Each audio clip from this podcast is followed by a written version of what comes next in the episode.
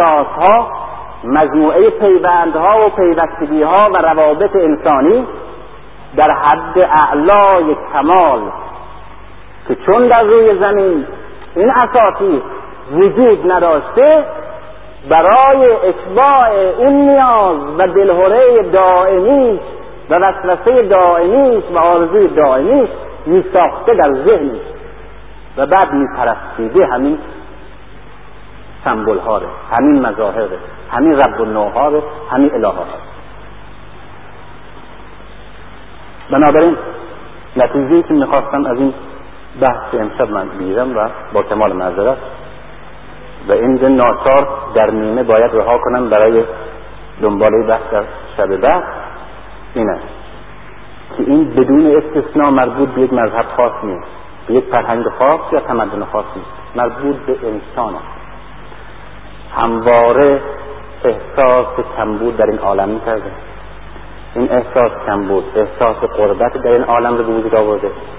این احساس قربت غم در او به وجود آورده و استراب این احساس کمبود و قربت و تن در ذهن او بیدار کرده. به اون غیر به اون جایی که من مال اونجا هستم اما نمی‌دونم کجا چیز جایی هست ولی به حال مال اینجا نیستم. و این استراب دائم هنر را برای جبران کمبودی را که در این عالم احساس می‌کنه به وجود آورده. و مذهب برای پاسخ گفتن به این کمبودها و نجات او از این قربت در تاریخ نقص رسالتش بوده. به انسان نشون دادن راه برای انسان. برای نجاتش از این قربت به وطنش و یکی از راههایی که دائما نشان میده که انسان مضطرب غمگین احساس کمبود دائمی در هستی می‌کنه. ولی اون به خدا مثل ساعت معتقد نباشه ناچار به این معتقد هست که انسان از این عالم بزرگتره. به انسان همواره مطلق دوست مطلق پرست و همواره همواره دغدغه دست یافتن و داشتن مظاهر کمالهای مطلوب مطلق را داشته در همه ابعاد معانی. و این احساس در هنر در نقاشی در ادبیات در همه فرهنگ ها در همه مذهب ها و در طول تاریخ کاملا متجلی و یکی از چهره های تجلی چنین احساسی که انسان داشته اساطیر است که این انسان قریب وادار می‌کرده تا تلخی زیستن در این عالم تنگ را و عالم اندک را با ستایش و پرستش دنیای اساطیر و دنیای خدایان و رب النوهای معانی ماورایی که در این عالم وجود ندارد و بنیازمند است این احساسش را به وسیله اساطیر تخصیص بده. و پرداشت خواهم گفت که چجور در طول تاریخ همه مذهب ها همه فرهنگ ها همه نژادهای عالم و انسان در همه مرحله های مختلف زندگی تاریخی از جمس تا سا از انسان بدوی قبل از تاریخ تا انسان متمدن امروز اروپا در تلاش ساختن اساطیر است. و این اساطیر چه نقشی در زندگی معنوی انسان داشته و در این داستان علی کیست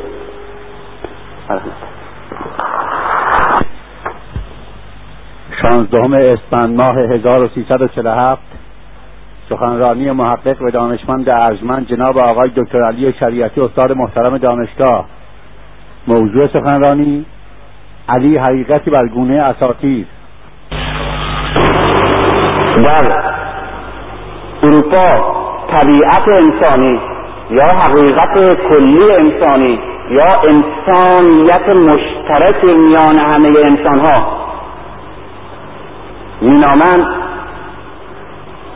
و این خصوصیات و نیازها و این خصائلی که طبیعت ذاتی انسان به طور کلی داره و در برابر این شخصیت علی باید مورد رسیدگی قرار بده و من کوشش می‌کنم که به اندازه که بتوانم این مسئله رو مطرح کنم و روشن که شخصیت علی در انسانیت دارای چه موقعیت و مقامی.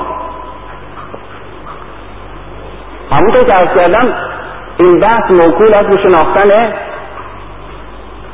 هم انسان و هم علی که هر دو شناختنش بسیار مشکله و ارز کردم در گذشته در شب گذشته که چطور انسان مجهوله.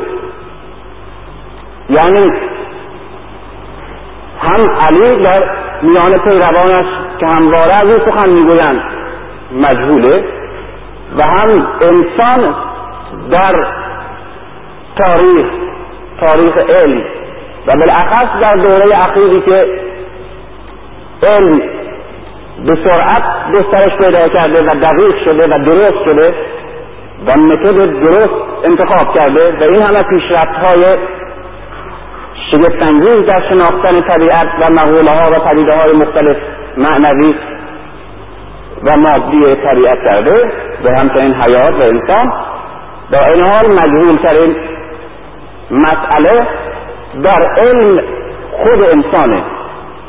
و از قول ژانویی گفتن که هرگز انسان در طول تاریخ به اندازه سه قرن اخیر که سه علم هست مجهول نبوده و تصادفی نیست که رئیس مؤسسه انسانشناسی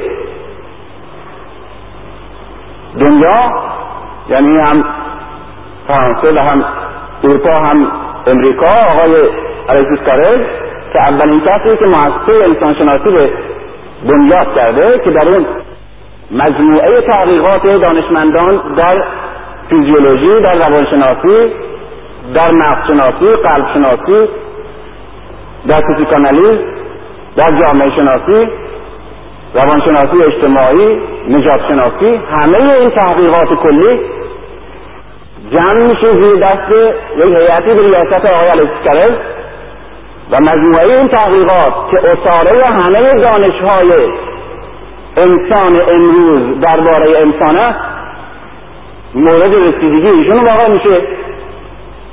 و همه این اطلاعات رو در کتاب جمع می‌کنه که هدفش شناختن انسان و این کتاب رو اسمش به انسان این موجود مجهول می‌گذاره. یعنی از طرف مؤسسه انسان شناسی و از طرف تنها کسی که رئیس مؤسسه انسان شناسی هست و اگر انسان شناسی علم تازه است که وضع شده در اروپا اولین بنیان گذارش کارل هست خود اون اعلام می‌کنه که انسان در علم امروز و در برابر انسان امروز یک موجود مجهوله. بنابراین شناختن انسان و رابطهش با شناختن علی چون موکول به شناختن انسانه که و معنی کردن این کلمه پیچیده هست بسیار دشواره. در جلسه پیش از کردم که اون چرا که تاریخ و همچنین تاریخ فرهنگ های گوناگون تمدن های گوناگون تاریخ هنر و انواع گوناگون هنر و تاریخ مذاهب تاریخ فلسفه ها تا کنون از آغاز طلوع سرگذشت انسان بر روی زمین اون که به دست آمده تا الان نشان میده اون که درش شک نیست و همه این پدیده ها و مسائلی که اینجا طرح کردم شاهد این حقیقتا این است که انسان یک موجودی است که از آغاز تاریخ هر وقت به خود میاندیشیده و به جهان و از روزمرگی و مشاغل روزمرهش فارغ می شده دچار یک اضطراب و دلهوره شده و یک غم مبهم بر روحش سایه می انداخت و اون چرا می‌دیده کم و ناقص مییافته. حتی انسان بلوی و در این طبیعت احساس کمبود می‌کرده. و این کمبود به این احساس کمبود به میزانی که انسان رشد پیدا می‌کنه و برخوردارتر میشه این احساس کمبود و نیاز به اون چیزی که در عالم نیست درش بدیتر و شدیدتر می‌شده. و ناچار اضطرابش و بدبینیش هم بیشتر می‌شده. این احساس کمبود از این عالم در این عالم و احساس این که اون چه در اونجا که همه هستی که می‌بیند تمام می‌شود احساس او ادامه پیدا می‌کند. و احساس این که این از جنس این عالم و پدیدهایی که در این عالم در دسترسش هست نیست بلکه دارای یک فطرت متعالیتر از جنس ماده محسوس هست. احساس کمبود و در نتیجه استراب در این پیدا می شده و این استراب و این احساس کمبود احساس زندانی بودن و قربت در او به وجود آورده. و این احساس کمبود و قربت وطن رو فرایادش می آورده که بنابراین مثل این که جایی هست که من مال اونجا هستم. مثل این که جایی باید باشه که همه چیز ناقص نباشه. مثل این که جایی باید باشه که اون چرا که من می‌خواهم و نیست در اونجا هست. این احساس فطرتا اندیشه او را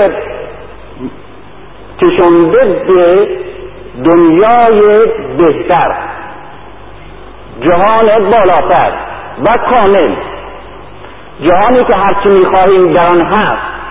جهانی که اونچه در این عالم نیست و عالم از آوردنش عاجز است در اونجا موجود است. و جهانی که در اونجا همه پدیده ها هم جنس انسان است و شایسته زیستن انسان. و از این جهتی که اولین طرحی که در اندیشه بشر در طول تاریخ پیدا شده در آغاز تاریخ و همه فرهنگ های بدوی نشان میدن اعتقاد به جهان برینه و تقسیم عالم به جهان زیرین و جهان برتر و برترین و این در هیچ فرهنگی نیست این تقسیم بندی و این دوگانگی عالم وجود که این مسئله در اونجا نباشه. و اصولا همه فرهنگ ها و همه مذهب ها و همه فلسفه ها بر دوگانگی وجود وجود پس وجود ناقص و وجود کاملتر و وجود مطلق. و دنیای پر و دنیای شایسته و با انسان و دنیای مقدس و دنیای زیبا و خوب مشترک در همه فرهنگ ها در همه مذهب ها و بعد به اینجا رسیدم که انسان برای رفع نیاز این کمبودش و تخفیف احساس تلخش از این که در جای زندانی و گرفتار زیستن که نه در خور اوست تلاش های گوناگون می‌کرده و همواره این اضطراب در او محسوسه بالاخص در روانشناسی بورژوازی و روانشناسی طبقاتی نمونه دادم که بیشتر انسان و حتی چه فرد چه طبقه چه طبقه اجتماعی به میزانی که از مشاغل مشغولیت های روزمره زندگی فارغتر می شده و آسیلتر و از مواهب اولیه زندگی مادی برخوردارتر می شده به همون میزان این اضطراب و اون دقدقه رسیدن و شناختن و دست یافتن به اون عالم بالا و به اون زیبایی ها و معناها و مایده های آسمانی درش فراوان تر شده و از این جهت هست که دلهوره غم و بدبینی نسبت به عالم از نظر جامعه شناسی امروز خاص طبقه مرفهه. در صورت که طبقه غیر مرفه روانشناسی پرولتاریا نشان میده که یک روانشناسی واقع گرایانه دارن یعنی فقط به اونچه که واقعیت داره مخصوص هست به اون میاندیشن نیازهاشون آرزوهاشون همین غذا لباس خانه و بهداشت و طول و ثروته اما اونا که اینا همه رو دارن نیازهایی دارن که در این عالم نیست. و همواره دقیقه داشتن اون مایحتاجی را که در عالم وجود نداره دارن و این انسانی که این احساس ترس رو داره و این دلهوره بودن در قربت رو داره و این گرفتار شدن در جمعی که نه خویشاوند او هستند و نه با او متجانسند داره این رو به تلاش وادار کرده. تلاش هایی که در طول تاریخ بشر یک لحظه تأثیل نشده. این تلاش ها برای یا برای نجات انسان بوده که این کلمه نجات همونطور گفتم روح و جان همه مذهب ها و همه فلسفه های قدیمه. و خودش نماینده اینه که قبلا احساس می‌کرده انسان که از وضعی که داره باید بالاتر بره و باید نجات پیدا کنه و به بهترین و به بهتر برسه. و برای همین هم هست که همواره در تلاش نجات بوده در صلاح. چون که اصولا روح فلسفه آریایی روح فلسفه چین و روح فلسفه هند موکشا یعنی رفتن به طرف اون عالم مطلق نیروانا. نجات از این عالم سامسارا که ناپایداره که پسته که پلیده که پر از رنجه. و رفتن به طرف نیروانا آتش خاموش مطلق بی دقدقه بی استراب اونجا که روح آدم با همه نیازهاش سیراب می شود. این اساس فلسفه ودا و فلسفه بودا در طول تاریخ هنده در آتن و فرهنگ آتن چنین تلاش همواره هست. رفتن انسان و دست یافتن انسان به دنیای خدایان. به اون آتن همواره در آرزو آتنی همواره در آرزوی این بوده که خودش را از این زمین برسونه به قله ممپرنا همواره آتنی و تمدن فرهنگ آتن متوجه قله ممپارناسه قله ممپارنا زئوس خدای بزرگ با نه دخترش که هر کدام مظهر یکی از زیبایی ها و هنرهای زیبا هستند در اونجا زندگی می‌کنن. اونجا کجاست؟ به اندیشه یونانی اونجا جایی است که باید باشه و شایسته انسانه اما بر روی خاک نیست. و بنابراین باید از روی خاک نجات پیدا کنیم و خودمون رو برسونیم به قله ممپرنا جایی که زیبایی ها و خوبی ها به طور مطلق اینجا وجود داره. در مذاهب ابراهیمی که ما و اسلام ما آخرین و کاملترین مذهب از این سلسله مذاهبه که از آدم شروع میشه و تا خاتم. باز می‌بینیم که مسئله فلاح و مسئله رجعت به طرف خدا و نجات از این عالم ماده اساسی ترین تلاش و اساسی ترین احساسی است که در این مذاهب وجود داره. بنابراین و همچنین فرهنگ شناسی بدوی نشون میده که انسان بدوی انسان ابتدایی چه انسانهایی که در هشت هزار سال ده هزار سال بیست سی هزار سال حتی سی و سی هزار سال پیش در قاری که تازه در اسپانیا کشف کردن و همچنین انسانهایی که به صورت بدوی بدون لباس بدون خط بدون زبان امروز زندگی می‌کنن اینا همه در تلاش تماس و رسیدن به اون قید بودن به اون جایی که بهتر از اینجا و اونجا شایسته انسانه و انسان باید خودش به اونجا برسونه اینجا کمشه اونجا همه چیز هست. و از این جهتی که بهش همواره در ذهن انسان در همه مذاهب وجود داشته. حتی توی فلسفه های غیر مذهبی باز مدینه فاضله وجود داره. اوتوپیا وجود داره. مال شهر خدا مال تو ماسمور وجود داره. سنسیت مال ژان ایدوله وجود داره. اینها کسانی هستن که بهشت ماورا طبیعه بهش یا مطرح نکردن یا اصلا منکرن. ولی باز هم باز هم این نیاز دائمی و استراب و احساس خفقان در این عالم اونا رو کشونده به ساختن و تصور کردن و فرض کردن یک عالم زیبا و مطلق. مدینه فاضل ساختن شهر خدا ساختن یا شهر مقدس مثل جان انجیل ساختن.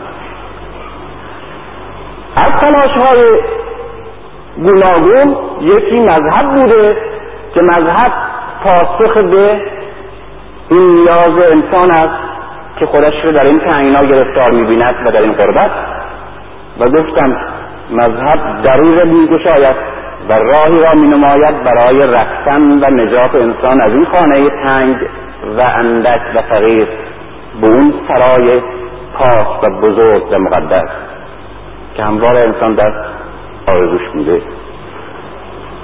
و هنر انواع و هنر تلاش انسانی بوده که باز در این خانه خودش رو اسیر میافته و ناچار به زیستن و احساس کمبود می‌کرده و این دنیا رو زشت احساس می‌کرده و او به زیبایی ها و تعالی های بیشتری نیاز داشته که در این خانه برآورده نمی‌شده و برای این کار دست به خلق می‌زده.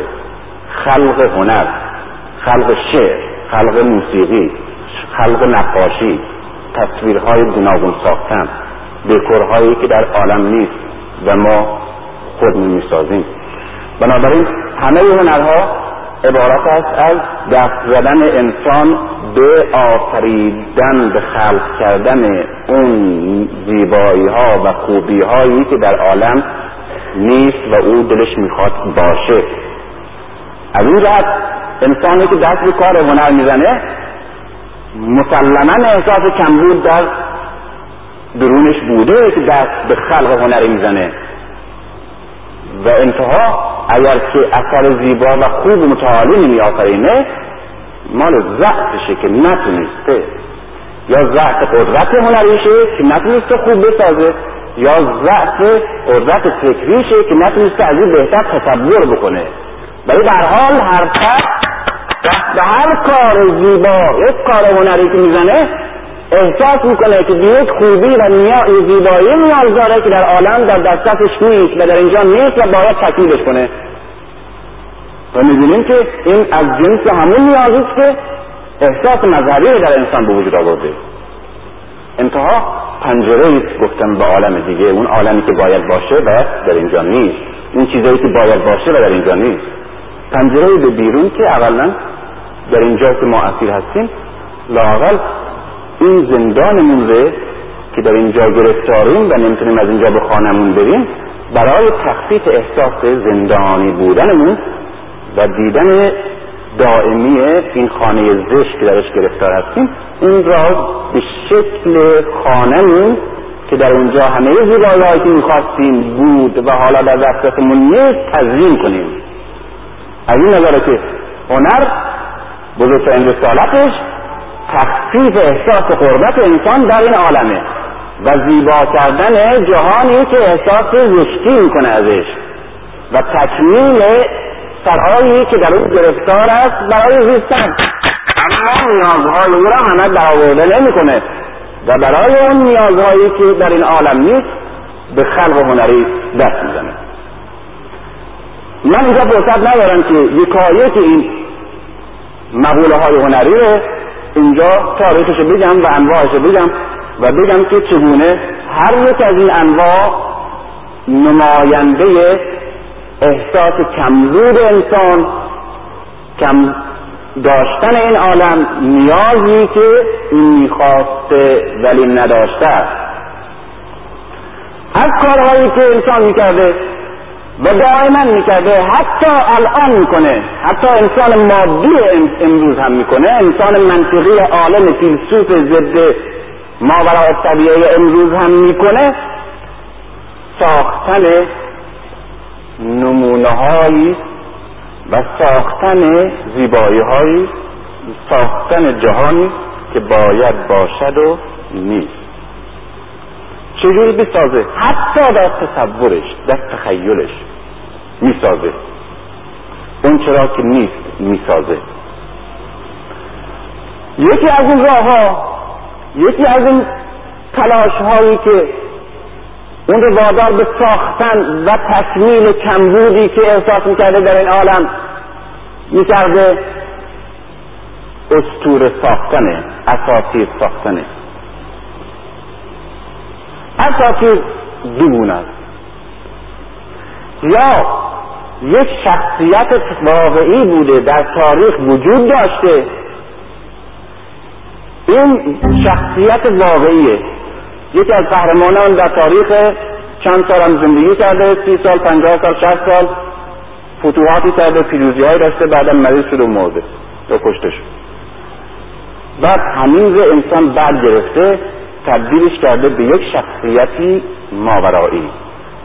یک شخصیتی از نوع شخصیت انسانی که باید باشه اما نیست و نبوده هیچ وقت. با او دلش می‌خواد باشه چنین شخصیتی. از این نظر که یکی از قهرمانان توی تاریخ می‌گیره قهرمانان معمولی ره و اون رو بعد تبدیلش می‌کنه به یک قهرمان بزرگ اساطیری و می‌سازه در ذهنش. اونچنان که باید باشه نه آنچنان که بوده. نمونهش ابو مسلم که ما می‌شناسیم از نمونه که می‌شناسیم. ابو مسلم یک داشکلون بوده در خراسان ما. این دنبال این بر اون بر بوده مجالی فرصتی پیدا کنه به آبونانی برسه و قدرتی. براش فرق نمی‌کرده متوسل به کی بشه. به قدرت ایرانی به قدرت عرب به اسلام به تشیع به هر چیز به فرق نمی‌کنه قدرت جو و ماجرا طلبه. و لیاقت هم داره. یک لیاقت نظامی قوی و فرماندهی قوی. خودش میچسبونه در موقعی که نهضت عباسیان رشد پیدا کرده. نهضت بنی سلطنت بنی امیه بسیار ضعیف شده و معلومی که امروز باد به خیمه بنی عباس می‌زنه و مسلما در سالهای آینده دو دست بنی عباس میفته خودش در اختیار نهضت بنی عباس که روز به روز رشد می‌کرده در برابر بنی امیه که حکومت دارن ولی بسیار ضعیف شدن قرار میده و بینهایت هم خدمت می‌کنه به و بینهایت هم جنایت می‌کنه برای رسیدن به مقامات و به مقامات هم می‌رسه و بعد به همون جایی که می‌خواد برسه و کارش ازش می‌کشن و تا وقتی که به درش میخورده نگهش میداشتن و وقتی می‌خواسته مرزش بگیره خلیفه یک دست می‌زنه و از پشت پنجره پشت پرده میریزن و میکشنش و تمام میشه قضیه. این یک چنین آدمی است. بعد توی کتابخانه ها که میریم توی قهوهخانه ها که میریم توی قصه ها که میشنویم به یک ابو مسلم یا ابو مسلم نامه های می‌رسیم که این نه تنها با اون ابو مسلم خراسانی که برای ایران کفته شده بلکه با بزرگترین انسانهایی که در طول تاریخ ممکن وجود داشتن هم شباهت نداره. اولا ابو مسلم هیچ وقت نمیمیره. زنده هرگز مرگ نداره. ثانیا هرگز شکست نمی‌خوره ابو مسلم. ثالثا بالاخره ظهور خواهد کرد دو مرتبه و بعد کارش ادامه خواهد داد. و در همه جا هست. هم در ترکیه هست حضور داره و هم در ایران و هم در هر جا و هر شب همه جا هست. و بعد می‌بینیم یک شخصیتی هم حکیم بسیار بزرگ و هم اخلاقی بسیار بزرگ و عالی و هم یک مقتدر بسیار بزرگه. و هیچ شباهتی به ابو مسلم واقعی تاریخ نداره. یکی از اونها دیگه که این پور داوود دخت کرد از دست همین این اسکندره که فریاد می‌زد تا آخر عمرش که چرا این ملعون را این همه بزرگ کردند و این همه مقدس و عظیم کردند؟ اسکندر یک جوان یونانیه و حمله می‌کنه به ایران. حکومت ایران رو ساقط می‌کنه کف جمشید آتش می‌زنه و شکوه و جلال اقامنشان نابود می‌کنه. و بعد خودش و جانشینانش هم مدتها بر ایران حکومت می‌کنن و اون تمدن و عظمت و قدرت ملت ایران رو پامال ارتش یونان می‌کنه. بنابراین این باید یک مرد منفور تاریخ باشه در ایران و به عنوان ازش یاد کنن و از طرفی برحال ملعون یاد نکنن اینو من میگم. برحال یک نظامی که از غرب حمله کرده به ایران و دارا را از بین برده و اقامنشیان رو منقرض کرده و بعدم خودش مدتی سلطنت کرده و بعدم جانشینانشون بعدم شکست خوردن رفتن. یکی از قهرمانان مثل قهرمانان دیگه که در تاریخ بودن دیگه. اما اسکندر چنین مردی نیست توی اساطیر. از همین جوان یونانی منحرف و ضعیف و فاسد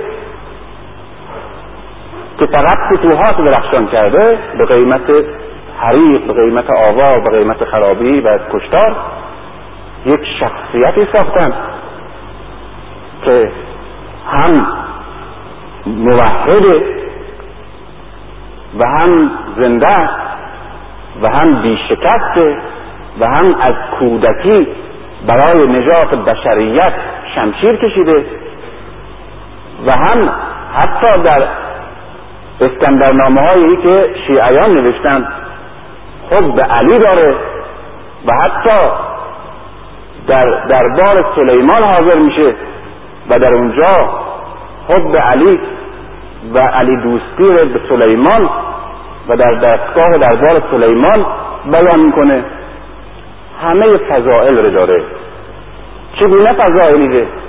نه فضائلی که انسان ها دارند. فضائلی را که انسان ها باید داشته باشند و ندارند و نمی‌تونن داشته باشند. هرگز نمیمیره و هرگز شکست نمی‌خوره و هرگز شمشیر برش کارگر نیست. و هیچ نقص روحی و اخلاقی هم نداره. و اصولا رسالتش نجات انسانه و برای همین هم حمله کرده به ایران. برای نجات انسان بشریت و برای گسترش و تسلط فکر توحید بر همه دلها در دنیا. از اسکندر موجود چنین رب النوعی و چنین قهرمان خیالی عزیز ساختن. یک نوع دیگه از میتولوژی یا اساطیر هست که مایه واقعی نداره. اصلا چنین وضعی چنین رابطه ای چنین شخصی نبوده در دنیا. فقط خیالی ساخته و واقعیت نداشته. اینها الهه ها رب النوع ها هستند چیزی مثلا یکی از احساس هایی که در انسان هست عشق دوست داشتن فرد یا یک جمع به صورت شدید بدون آلایش و بی نظر خصوصی نفس پرستی. این نیاز انسان به داشتن یک احساسی که در آن عشق بدون هیچ آلایش و ضعف خودخواهی و هوس پرستی و نفس دوستی در دل وجود داشته باشه اما وقتی می‌بینه همه عشقها آلودگی داره هوس پرستی توش هست نفع شخصی یا خودخواهی توش هست یا ضعف توش هست و زود از بین میره یا منعکس میشه مست میشه منحرف میشه و همه و همه جا و همیشه اینجوری بوده نیاز او رو برآورده نمی‌کنه. اون به چنین عشق مطلق که مقدس نیاز داره و چنین عشقی در دل انسانی که روی خاک زندگی می‌کنه و نفس می‌کشه و هزاران قرایز دیگه داره نمی‌تونه پدید بیاد و نمی‌تونه دوام داشته باشه. پس چه باید بکنه این نیاز به چجور برطرف می‌کنه؟ رب و نوع عشق می‌سازه. یک احساس یک فکر شخصیت پیدا می‌کنه تجسم خارجی پیدا می‌کنه. میشه یک بت یک رب و نوع یک شبه خیالی. انسان احتیاج داره که خودش یا کسی یا دیگران در طول تاریخ یا در جامعه خودش در زمان خودش انسانی را ببیند که فداکاری در حد اعلا و به طور مطلق داره. یعنی وقتی پای نفع دیگران می‌رسه عشق و دوستی به جامعه خودش مردم خودش و انسان و بشریت مطرح میشه دیگه خودش نیست. همه قرائزش نابود میشه. همه منافع و مسائلش از بین میره. و خودش را به سادگی نابود می‌کنه و فدا می‌کنه فدای مسلحت دیگری یا مصلحت دیگران. طول تاریخ نگاه می‌کنه و همه انسان های روی زمین رو نگاه می‌کنه. می‌بینه انسان همین انسانی که روی زمین را میره و انسان واقعی هست. چنین احساسی را و چنین قدرتی را نمی‌تونه داشته باشه. نمی‌تونه. حتی انسان هستن به فداکاری هم می‌کنن. و حاضران خودشون به فدای جمعی می‌کنن. ولی در همون حالت احساس می‌کنه آدم که یا خودخواهی یا شهرت طلبی درش دخالت داره.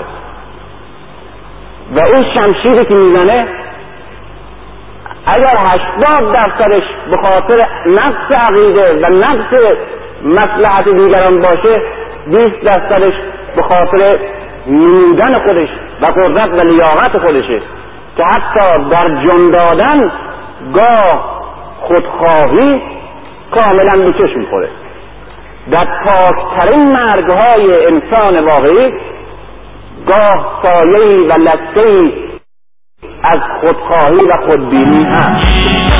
مولوی از یک مجاهد بزرگ سخن میگه در مصنوی که این شمشیرها زده و جهادها کرده و از صحنه های گرم و خونین پیکارها برگشته پیروز. در اواخر عمرش نشسته و فکر کرده که در اون حالت که این شمشیر می‌زده و این کینه و عقده که در خودش احساس می‌کرده به این قدرت شمشیر زدن در همون عالم در همون حالت لذت میبرده. و در همون حالت یکی از قرائز شخصیش فردیش که نشون دادن خودش باشه به رخ دیگران کشیدن خودش باشه نشون دادن این که من قهرمانم من بزرگم باشه در اونجا اثر داره روی این ابراز شهامت و حتی فداکاری. بعد در میگرده از جهاد گوشه می‌گیره و میره به عبادت می‌پردازه. من نمی‌خوام بگم که دفاع کنم از این کاری که کرده. برای یک مسئله دیگه هستم که مثال می‌زنم. این گوشه می‌گرفته و روزه های سنگین و سخت و نمازها و اورار بسیار مشکل و ریاضت. در این حالت ریاضت یک مرتبه صدای کوس جنگاوران و قهرمانان و فریاد از جهاد رو توی کوچه میشنوه و صدای اسلحه و اسب و شیپور جنگ و و معلومه که جهاده و صحنه پیکاره این مردی که یک عمر جنگیده و جهاد می‌کرده یک مرتبه گرم میشه پا میشه و میاد بیرون. این صدای جنگ و این اسم جنگ اون تحریکش کنه از این گوشه خلوت و ریاضت بیرونش میاده یک مرتبه به خود میاد که اه باز این من است. این اون خودخواهی خودمه. داره سر من کلام می‌ذاره. به اسم فدا شدن به اسم جهاد چرا؟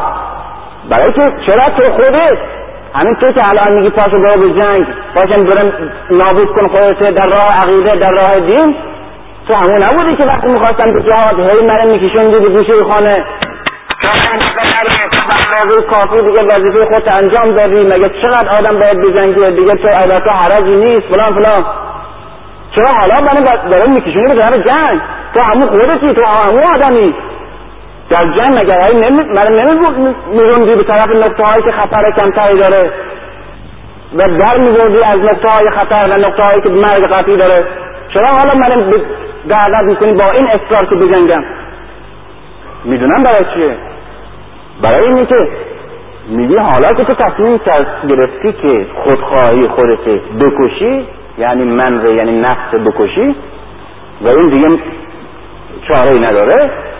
حالا که منو می‌خوای بکشی چرا در این گوشه حیرت و گمنامی که هیچ کس نمی‌فهمه و هیچ کس نمی‌بینه؟ چون خفه دم می‌کنی منه به جای اینجا بمیرم مرا در صحنه جنگ و در این نبردگاه بکش تا ببینم که کشته شدم و ببینم که فدا شدم تا یک مجاهد اقلا معرفی بشم. و یواش یواش به تدریج نابود می‌کنی و خفه می‌کنی و هیچ کسم سر دردم میاره هیچ کسم نمی‌فهمه که همچی فداکاری من کردم. ابو جهل این مسلمان روی سینش نشست گفت که از این از این پایین گردنم قطع کن. گفت چرا من چه فرق می‌کنه بالا پایین؟ گفت که وقتی سر نیزه کند از همه بلندتر بشه. از همه بفهمن این این سر مال ابو این احساس در همه وجود داره کم یا زیاد. انتها گاه به قدر ظریفه به قدر لطیفه. گاه با یک پرده هایی از تعلیل ها و تفسیر های دیگه میاد که انسان خودش متوجه نمیشه. یکی از استادان من می‌گفت که اون کسانی که وارد مجلس که میشن هی خودشون می‌خوان برسن اون بالا جا هم نیست هی به زور خودشون می‌خوان جا کنن همه نگاه می‌کنن که چقدر آدم خودخواهیه. یکی دیگه میاد هر کی میگن بفرمایید بالا میگن من رو هم کفشا نشستیم. نه خیلی خواهش می‌کنم خوبه اینجا و میگن چقدر آدم فروتنیه. در صورتی که اون خودخواهی بیشتر شاید داشته باشه. برای اینکه این یه خودخواهی کم داره برای میگه که جای من اونجاست می‌خوام برم اونجا. شما فهمن که من بالانشینم اون همین می‌خواد دیگه که یعنی جای من اونجاست. شما به خودتون دارین تعارف کنین بالا دیگه. جای من اونجاست. و بنابراین به اندازه مثل او بالانشین هستم اینی که فهمیدی. خود شدم به اندازه خودخواهی من اندازه او. یه چیز دیگه می‌خوام نشون بدم. و او که در این حال که جامعه بالا هست می‌بینیم چقدر آدم خوبی هستم که بالا نمیرم اینه که خودخواهی اضافی برای دارم من. گاه به این صورت تجلی میشه مسائل روانی که تفسیر و تحلیل دقیق نشون میده که این پرده که روش برداریم بعد چهره باز خود چهره باز ترد و نفس و مسلحت ظاهر میشه در این ظاهره که زیباست و حقیقت مطلق اما انسان احساس می‌کنه. انسان دلش می‌خواد یک روحی باشه که اون روح دوست داشته باشه بهش اتکا داشته باشه حتی بپرستش که اون روح فداکاری در حد اعلای مطلق داشته باشه. یعنی در اونجا هیچ گونه شخص پرستی فرد پرستی خودخواهی مسلحت فردی حتی به عنوان این که من نشون میدم که آدمی هستم که نابود می‌کنم خودم و نابودم بکنم چنین لکه در این روح عظیم و بزرگ که ممنوع از آتش فداکاری و خود را برای دیگران نابود کردن است وجود نداشته باشه و ممکن نیست. و ممکن نیست. اما نیازمندی می‌سازیم. چی؟ پرومته پرومته می‌سازیم. پرومته رب نوع بسیار مشهور در دنیا. آتنی ها ساختن یونانی ها ولی بعد به روم رفته و بعد به همه دنیا رفته. پرومته خدایی از خدایان یونانی در عالم خدایان. و سرشار از همه چیز زیبایی قدرت خوبی محبوبیت با خدایان اونجا مشغول سعادت و زندگی و همه چیز هم داره. هیچ احتیاج هم نداره به کاری به هیچ کسی. اما یک کار دست یک عملی می‌زنه. که از هر فداکاری شورانگیزه. و اون علیه خودش علیه مقامش و علیه همه همکارانش خدایان دیگر و علیه دنیایی که در اونجا خوشبخت و سیر و پر زندگی می‌کنه قیام می‌کنه به خاطر انسان. و میاد انسان یا که در روی زمین در تاریکی و در سرما زندگی می‌کنه و رنج می‌بره و نیاز به آتش و روشنایی داره و آتش و روشنایی نیست آتش را از سرزمین خدایان از این عالم در این که در اونجا خدایان زندگی می‌کنن میدزده میربایه و پنهانی. و انسان آتش رو که می‌گیره شب اضافه میشه بر روز. و بعد گرم میشه و بعد غذا میپزه و بعد زندگیش روشن میشه. و به حیات و به زندگی و به انسان که در ظلمت و یخ زندگی می‌کرده گرما و نور میبخشه. و چه خدمتی از این بزرگتر به انسانی که آتش نداشته که آتش بدیم پرومته این کار می‌کنه. و بعد خدایان در خشم میشن.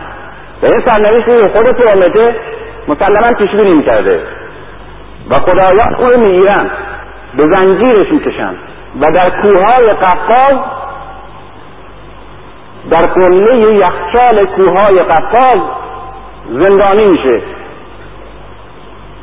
و بعد کرکسی را وحشتناک که منقار بزرگ و تیز چوبین داره معمولش می‌کنن که پرومتهی که در اونجا به زنجیره در اون یخچالهای کوهستان تاریک و ظلمانی و خلوت و بیکس بخاز این منقارش در جگر او فرو کنه و جگر او رو ذره ذره تیکه تیکه بکنه بخوره.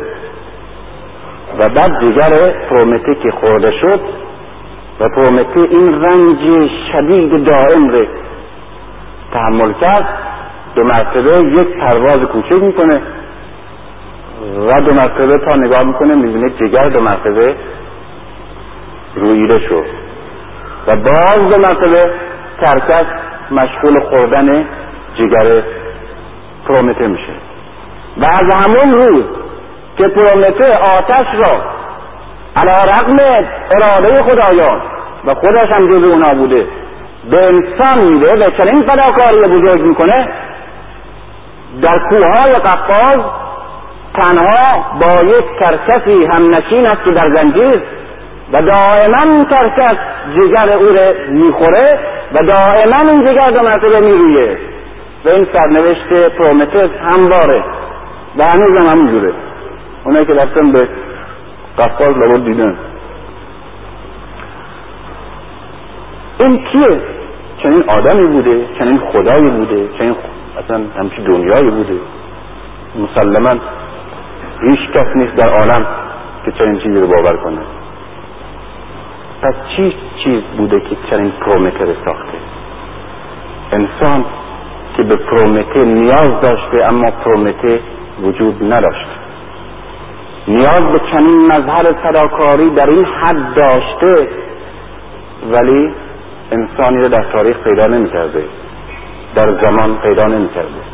می‌دونسته که ممکن نیست چنین انسانی که در سعادت مطلق سعادت خدایی و در عالم خدایان که همه نعمتهای مادی و معنوی هست و همه زیبایی ها و همه نیازها اونجا برآورده میشه زندگی رو کنه برای نوع دیگه ای که انسان است برای سعادت او خودش را به چنین رنجی دچار کنه. محرومیت از عالم خدایان محرومیت از مقام رب النوری و شکنجه این چنین وحشتناک و گوشنشینی دائمی در کوههای قفاز و چنین زجر همیشگی. و هرگز پرومت پشیمون نیست. هیچگاه از میان همه هماسه هایی که برای پرومته در زنجیر ساختن حتی امروز هم هماسه ساخته.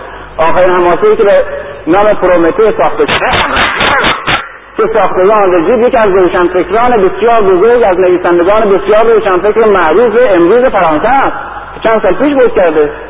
این پرومته در زنجیر ساخته. از میان صدها پرومته و هماسه پرومته که ساخته شده. و هنوز هم تئاتر پرومته نمایش داده میشه چرا که انسان به پرومته به بودن پرومته نیازمند است یعنی بودن احساس یک چنین فداکاری بزرگی اما نیست به زیبایی نیازمند است انسان اما همه زیبایی ها نسبی همه زیبایی ها ناقص و همه زیبایی ها موقتی است و بیماری تعبیدش مرگ قطعا تمامش می‌کنه. و زع از بینش می‌بره. زیبایی های موقتی مصنوعی و ناپایدار و نسبی و ناقص. اما او دنبال یک زیبایی مطلقه. ولی نیست نیست می‌سازه. می‌سازه. چرا؟ که بدین صورت ولو با فریب. مگر خودمون نیست که بسیاری از نیازهامون رو با یک فریب روانی برآورده می‌کنیم؟ ونوس می‌سازه مظهر زیبایی که در اون زیبایی هرگز ضعف نه زشتی و زمان دخالت نداره و مطلق. و عظمت به بزرگواری و بزرگی نیازمنده. اما همه بزرگی ها نسبیه بزرگتر وجود داره اما بزرگترین وجود نداره.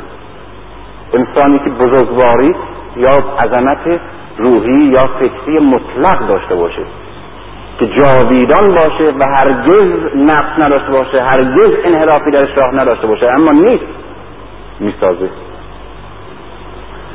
به یک زندگی احتیاج داره. به یک تاریخی احتیاج داره که محدود به زمان محدود به مکان محدود به خودخواهی محدود به زشتی به فساد نباشه.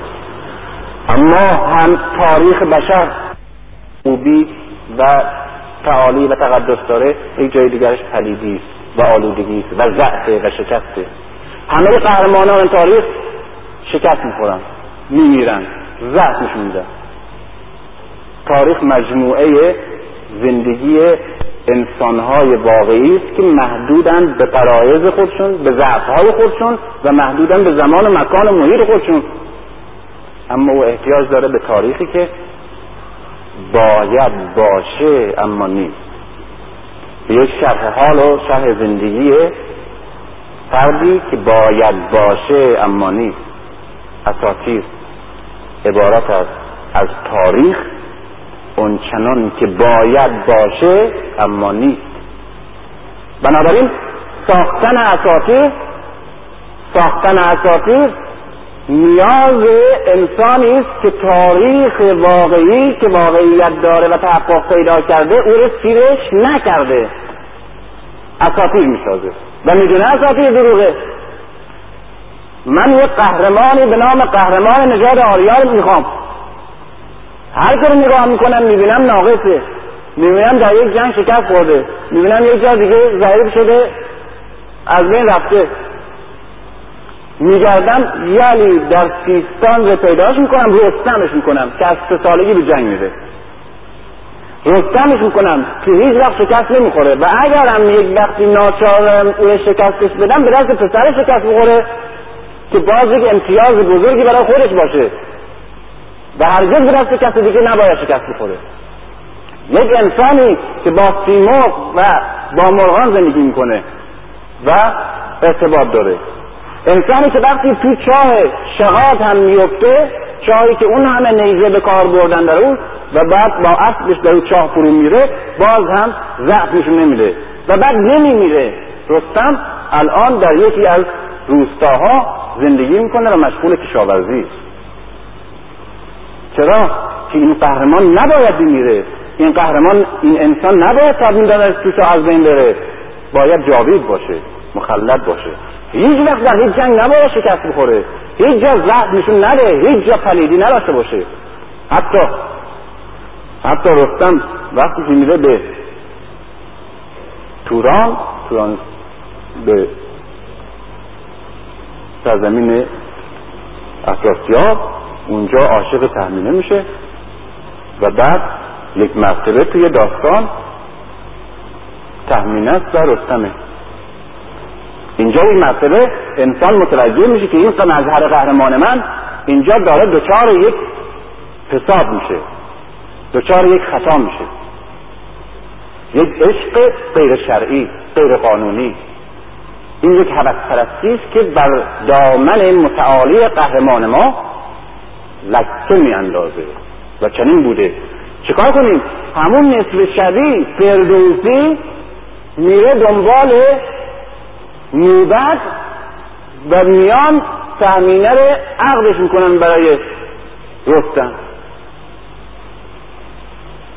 برای اینکه بعد فرزندش نامشروع نباشه فرزند رستم.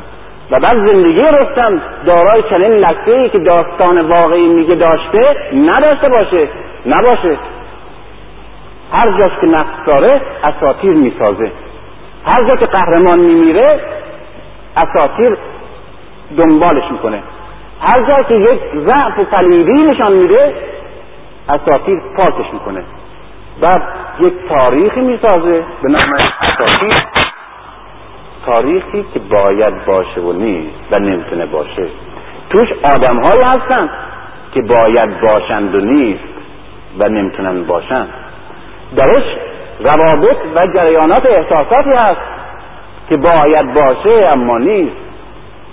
و این روابطه و این احساسات می‌بینیم در قدیمترین سرگذشت انسان. وجود داره اصلا مال انسان ابتدایی و بعد الان هم وجود داره الان کریستان و عشق کریستان رو وقت نگاه می‌کنه چنین عشقی امکان نداره در روی زمین وجود داشته باشه. امکان نداره. در ایتالیا در یک شهر کوچیک به نام ورونا یک مقبره هست. در این مقبره انسانهای فراوان روشنفکر امروز جوانها حتی پیرها نویسنده ها شاعرها هنرمندا با یک احساسی با یک التهابی با یک تجلیلی با یک حرمت عجیب شبه مذهبی وارد این معبد میشن. به این آرامگاه مقدس برای اون. دو تا قبر کنار همه. این دو تا قبر کیه؟ اصلا هست سنگی داره و مزاری و دستگاهی داره. قبر رومئو و جولیت رومئو و جولیت که یکی یک قصه بوده در قدیم. بعد یک نویسنده به نام شکسپیر آورده او رو به صورت تئاترش در آورده. مثل لیلی مجنون. اصلا وجود خارجی نداشتن. اما اینجا مقبرهشون هست. مقبره دو تا آدمی که یک نویسنده تو خانه خودش ساخته. اصلا مقبرهشون هست. یعنی نیازه به چنین احساسی با این پاکی که این دو نفر همون رومئو و جولیت بودن که اصلا نبودن یا هیچ وقت هم نبودن. خود نویسنده ها میگن نبودن. خود فردوسی میگه که رستم یلی بود در سیستان منش کردم رستم این را بدان. برای که ایران ایرانی این قوم احتیاج به دستن رستم داره ولی نداره. میسازیمش. یا یلی می‌گیریم میسازیمش یا هیچی همجوری علکی می‌سازیم. اینقدر به چنین احساسی نیازمند است که داستان میگه که رومئو و جولیت وقتی که دیدن نمی‌تونن وسال به وسال برسن هر دو انتحار کردن. برای اینکه در آغوش هم بمیرن. و این تو کتاب مرده. اما حالا مقبرت است و همه مردم دنیا این مسئله اساطیری که نیست. این مسئله است که در قرن هفدهم پدید آمده. قصهش بعد در قرن نوزدهم مقبره درست کرده. و همه کسانی که مقبره درست کردن و همه کسانی هم که به زیارت این مقبره میرن می‌دونن که هیچی نیست. درست کردن. اما نیاز به بودن زیبایی ها احساس های پاک و روابط انسانی در این حد علای منزه بودن به اندازه شدیده که یک اصل روانشناسی میگه که نیازگاه به قدری شدید میشه که تحقق خارجی پیدا می‌کنه. و این نمونه پیدا کرده. و حتی برای کسانی که می‌دونن که این تحقق خارجی دروغینه نیاز به چنین جایی نیاز به چنین کسی نیاز به چنین داستانی ساخته داستان رو و تا اینجا عینیت بهش داده. و همه می‌دونن نیست و دروغ و فریبه ولی نیاز به حتی به دروغینش داریم. حتی نیاز به دروغین بودنش داریم. حتی نیاز به یک عظمتی که یک فداکاری بزرگی که پرومته داره و می‌دونیم پرومته نیست و می‌دونیم ساختیم اما نیاز به داشتن پرومته داریم. چون که جیب می‌سازه و چون که همه اروپایی های جیب رو ترجمه کرد این پرومته ترجمه کردن از جیب. و همیشه در تئاتراش می‌بینیم نیاز به داشتن پرومته انسان داره اما خب نیست پرومته میسازیمش. و می‌سازیم و همین ساخته شده دست خود مونده میپرستیمش دوستش میداریم و بهش میاندیشیم. و در ما احساس ایجاد می‌کنه. و در ما اون نیاز دائما تشنه مونده تا حدی تخفیف میده. از این نظر در طول تاریخ همواره اساطیر با تاریخ هست. اساطیر با انسان هست. یا یکی از شخصیت های معیوب معمولی یک اسمی داره یا یک برجستگی معمولی داره. این رو می‌گیره و این رو یک انسانی در خیالش اون چنان که باید باشد و نیاز داریم بهش می‌سازه یا همچین مایه خارجی واقعی و عینی هم نداره ولی می‌سازه. و بعد اساتیر می‌سازه که مجموعه ای اساتیر از نمونه های عالی هر احساسی نمونه های عالی هر تقدسی نمونه های عالی هر جمال و زیبایی معنوی و مادی. نمونه سازی می‌کنه اما اونچه هست؟ نیست. اونچه که باید باشد است. نمونه سازی می‌کنه. نمونه اعلای عظمت می‌سازه به صورت رب نوع رما به صورت رب نوع فتو شیشیشی در چین. و ژاپن به صورت رب نوع زوز یا اوزیریس در روم در یونان. انسان می‌خواد انسانی رو ببینه که سخن گفتن در خود زبانش یک زیبایی مطلق داره. سخن گفتن کلماتی که از ذهنه بیرون میاد وسیله عمل معمولی روزمره نیست. خودش یک خلق زیبای متعالی مقدسه چنین کسی نیست. هر کس که سخن میگه این سخن برای بیان مسائل معمولیه. یا اگر زیبایی بهش میده زیبایی های معمولیه. یک تشبیه یک کنایت یا سخنی است که در درونش حقیقت نیست. با دروغ با مسلحت با تظاهر توامه سخنی که درونش مملو از صداقت و برونش مملو از زیبایی زبانی و کلامی باشه نیست. به مستنس می‌سازیم. یک کسی که مظهر سخنه. تیر می‌سازیم. مظهر سخنه. فداکاری در این حد وجود نداره پرومته می‌سازیم.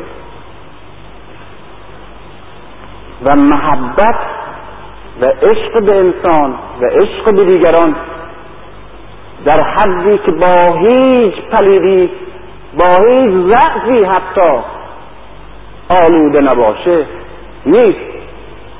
رب نوع فداکار برای انسان می‌سازیم. قهرمانی که هرگز شکست نخوره و ضعف در هیچ صحنه نشون نده. می‌سازیم. هرکول می‌سازیم. برای که همه قهرمانان ما شکست می‌خورن. همه قهرمانان ما شهامتشون قدرتشون در مواقع خاصیه. و بعد اون دوره تمام میشه قهرمانی هم تمام میشه. و همه قهرمانان جنگی که می‌کنن قهرمانی که می‌کنن همه در حد علای زیبایی و منزه بودن و پاک بودن نیست. آلوده است. هرکول می‌سازیم. یا ریاما می‌سازیم. در هند. در همه قهرمان یا لخص می‌سازیم. در روسیه. در اروپای شرقی. قهرمانا قهرمان مهربانی و محبت می‌سازیم. در هر یک از فرهنگ ها و هر یک از مذهب ها یک نمونه انسان پر از محبت که سراسر زندگیش دوست داشتنه. و عشق ورزیدن و خیر و برکت به دیگران می‌سازیم. چرا که باید باشه که چنین کسی به چنین فردی احتیاج داریم اما نیست یک انسانی رو دوست داریم و روح رو دوست داریم که در راه حقیقتش و در راه پاکی در راه اون که انسان اون رو خوب می‌دونه مقدس می‌دونه خودش رو فراموش کنه. زندگیش رو آتش بزنه. و آیندهش سیاه کنه. و شکنجه های اون کرکس رو تحمل کنه. اما چنین کسی در تاریخ پیدا نمی کنیم می‌سازیم این اساطیر این نمونه سازی ها و این روابط پاک و این احساس های مطلق که انسان ها همواره می ساختن و هم حتی امروز می‌سازه امروز رمان می‌سازه داستان می‌سازه فیلم می‌سازه تئاتر می‌سازه و در اونجا نشون میده به دروغ به فریب یک عمل مثبت بوده نه منفی. چرا؟ که انسان برای زیستنش نیاز دارد که همواره به نمونه های اعلا و متعالی و مطلق و پاک را بپرستد دوست بدارد و همواره بدون مشغول باشد و بوم بیاندیشه. حتی نمونه های اساطیری و حتی داستانهای خیالی اساطیری که در حد علای انسانیت در حد علای تقدس و در حد علای زیبایی هست ولو واقعیتا نداره همواره موجب اصلاح و تلطیف روح انسان می شده. اندیشیدن بهش پرومته همواره سرچشمه الهام فداکاری در روحهای مردم بوده و قهرمانان امثال پرومته. از این جهته که امروز در روانشناسی در روانشناسی اجتماعی و همچنین بلخص در روانشناسی تربیتی برای این نمونه هایی که هر کدام مظهر یکی از زیبایی ها مظهر یکی از عظمت ها مظهر یکی از فداکاری های بزرگ هست ارزش فراوان قائلند و اینها را بزرگترین سرمشق ها نمونه ها و مربی های اصلاح و تکامل روحی انسان می‌دونند. اما همواره انسان دوست داشته این نمونه های مختلف که یکی رب نوع زیبایی هست یکی رب نوع تقدسه یکی رب نوع محبته یکی رب نوع تحمله یکی رب نوع شهامته یکی رب نوع زیبایی سخنه یکی رب نوع فداکاری برای مردمه. اینها یکی بشه. و این کوشش در طول اساطیر به چشم می‌خوره. چرا؟ برای اینکه اون رب نوع که مظهر فداکاریه پرومته که مظهر فداکاری برای انسانه از اون جهت در حد اعلا اشباع می‌کنه نیازه مورد پرستش چنین فداکاری به دوست داشتن چنین احساسی چنین زیبایی چنین عظمتی. از این که مثل هرکول قوی نیست یا مثل اوزیریس دارای روح زیبانی است یا مثل دموسن خوب نمی‌تونه سخن بگه و در برابر خدایان از عمل خودش دفاع کنه رنج می‌بره. نباید چنین نقصی هم داشته باشه. از این جهتی که در طول تاریخ اساطیر می‌بینیم خدایان کم کم کم میشن و هر رب و نوعی چند نوع از عظمت ها و از خوبی ها در خودش جمع می‌کنه.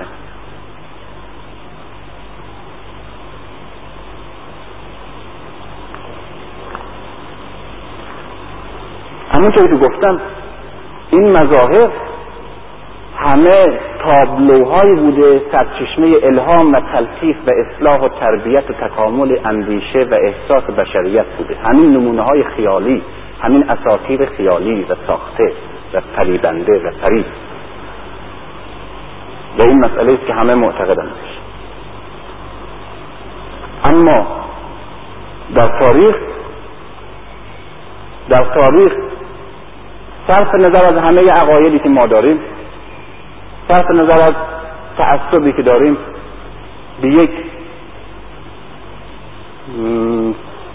شخصی برمیخوریم که نیاز انسان را به نمونه های اعلای مطلق عظمت هایی که در روی زمین در انسان نمی‌تواند باشد ولی باید باشد و نیست جمع کرده.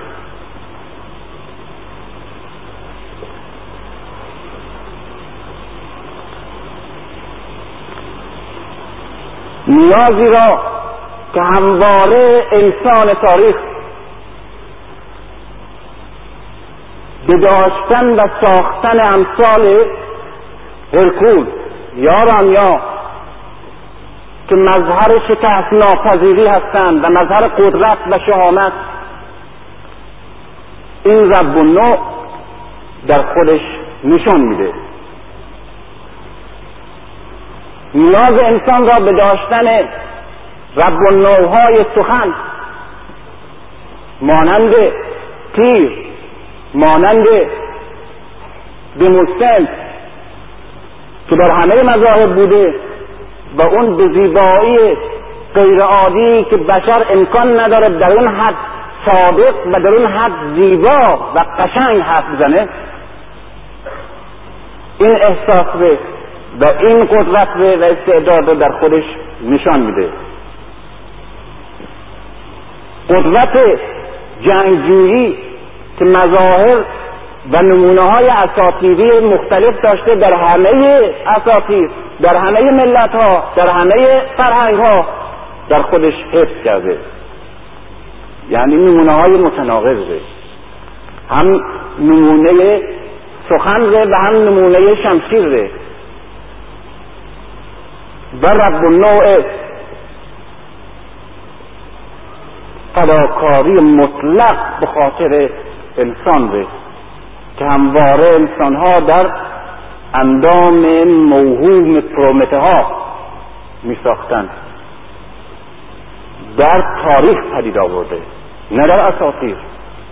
به خاطر انسان از سعادت و از مقام و از موقعیت و از خوشبختی و آرامش و قدرت خودش میگذره.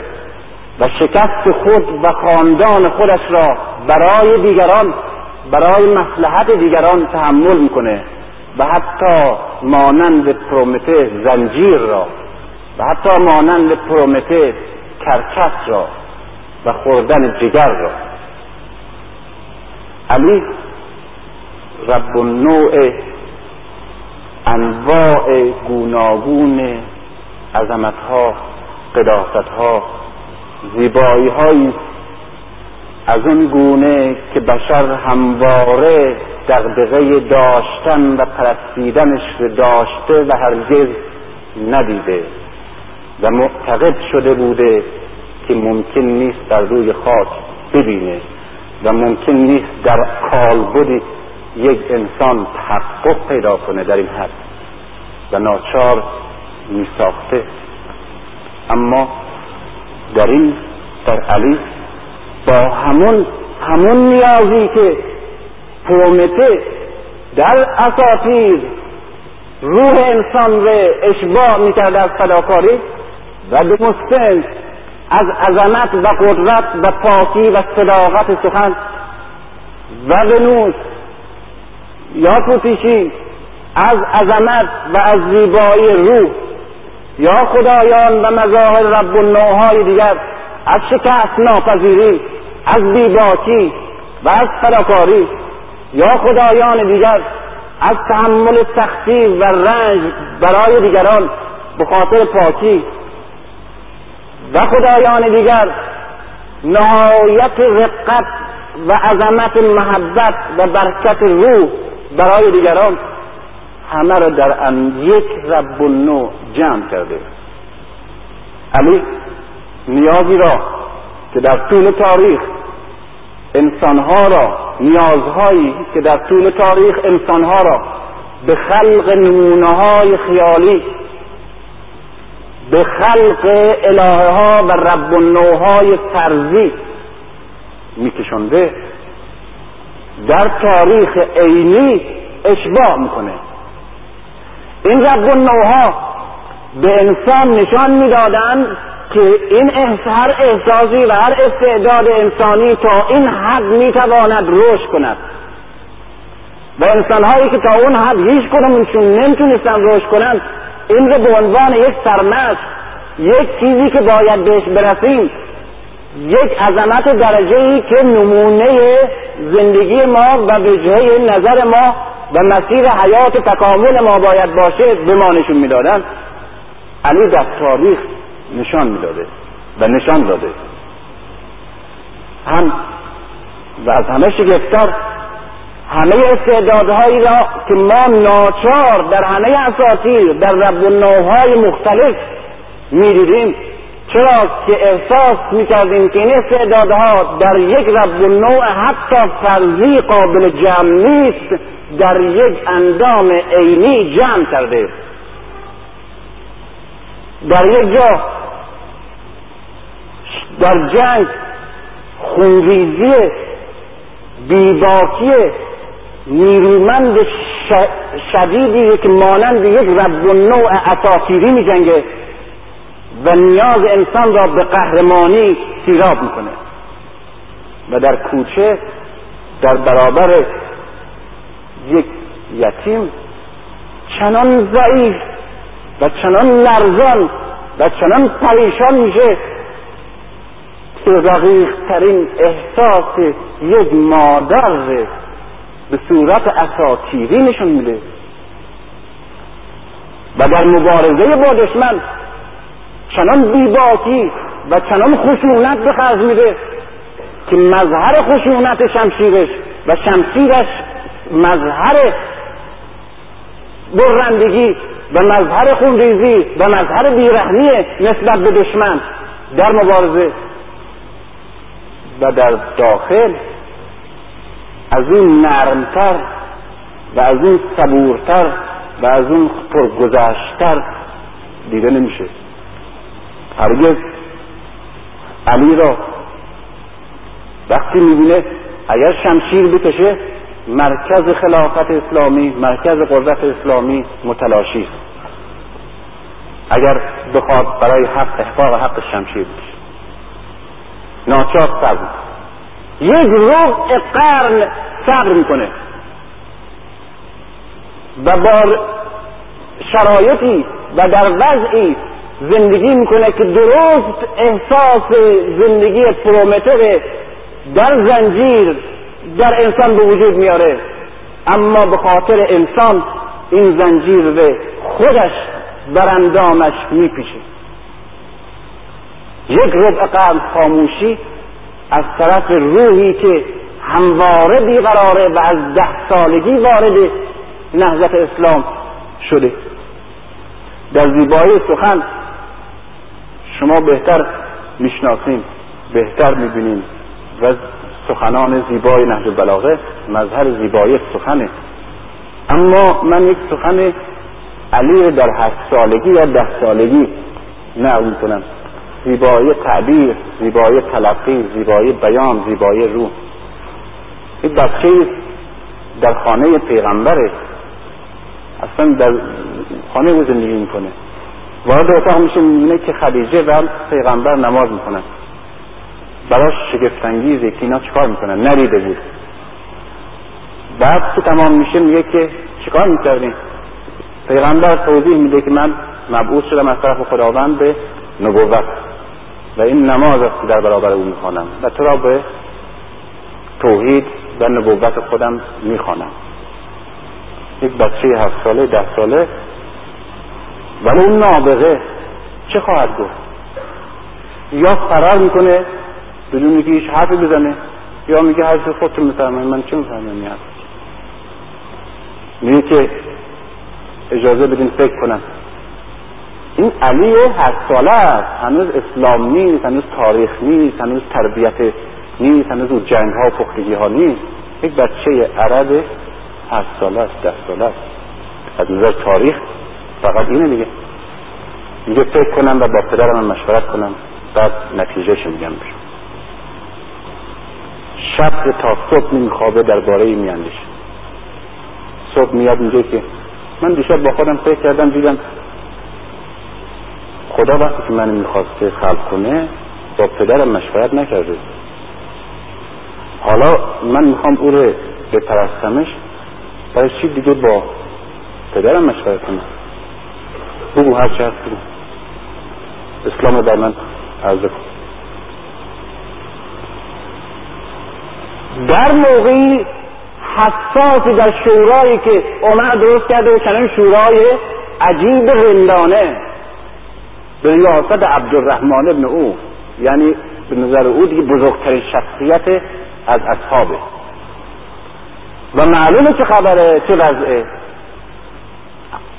تمام هستی و سرنوشت خود علی و همه خاندانش مطرحه.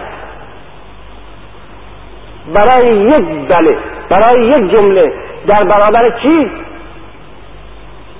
در برابر این قید که میگه دست می‌ذاره دست علی میگه که من به تو به عنوان خلیفه رسول الله بیعت می‌کنم مشروط بر بر اساس کتاب خدا و سنت شیخه ابوبکر و عمر.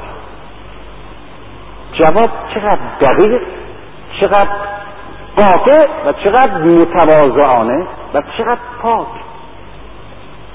میگه که بر اساس کتاب خود کتاب و سنت پیغمبر تا اونجا که بتوانم آری. اما بر اساس سنت شیخی من از خودم رویه ای دارم.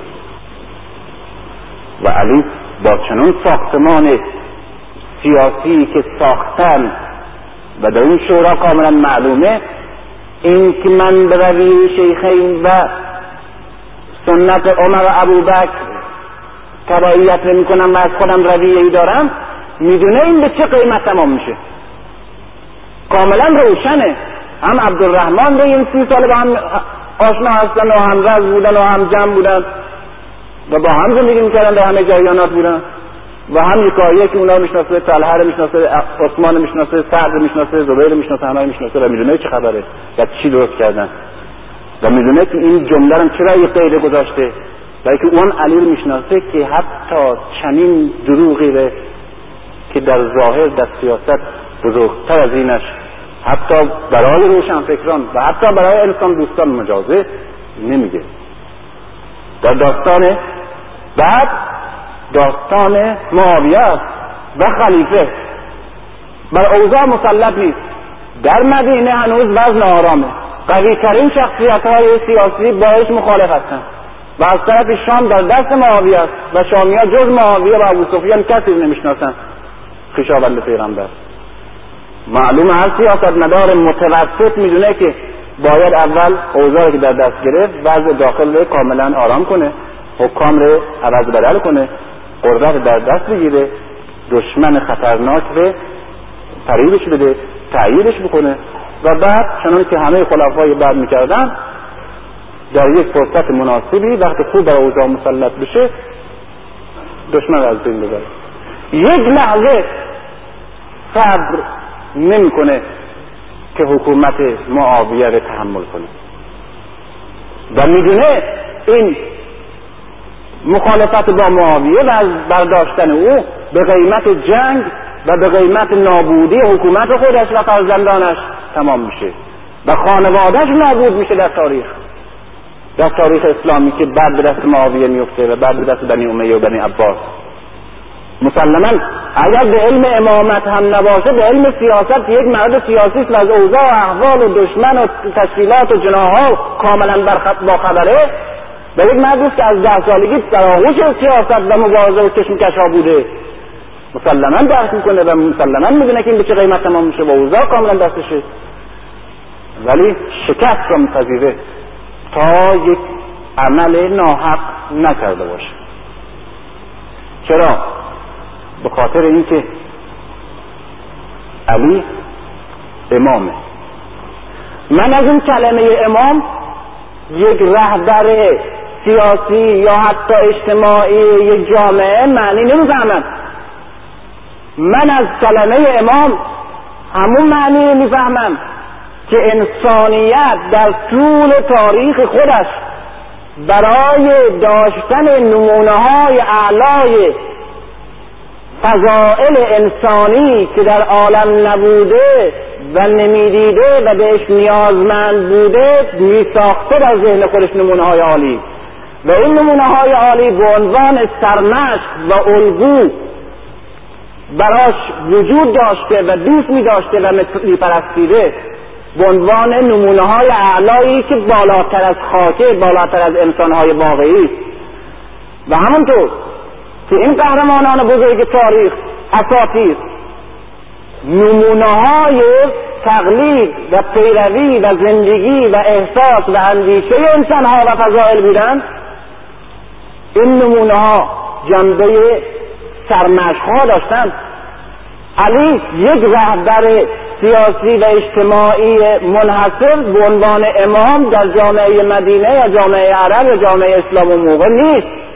یک امام یعنی به تاریخ می‌خواد نشون بده به انسان می‌خواد نشون بده که شما که نیازمند به نمونه های اعلای فضائل بینقص فضائل مطلق بودید و بعد نمونه های اینها رو در ذهنتون به عنوان قهرمانان برجسته مطلق می ساختیم برای اینکه سرمشق زندگی ایدئالتون باشه من همه اون نمونه ها و همه اون فضائل را در یک فرد انسانی محقق کردم.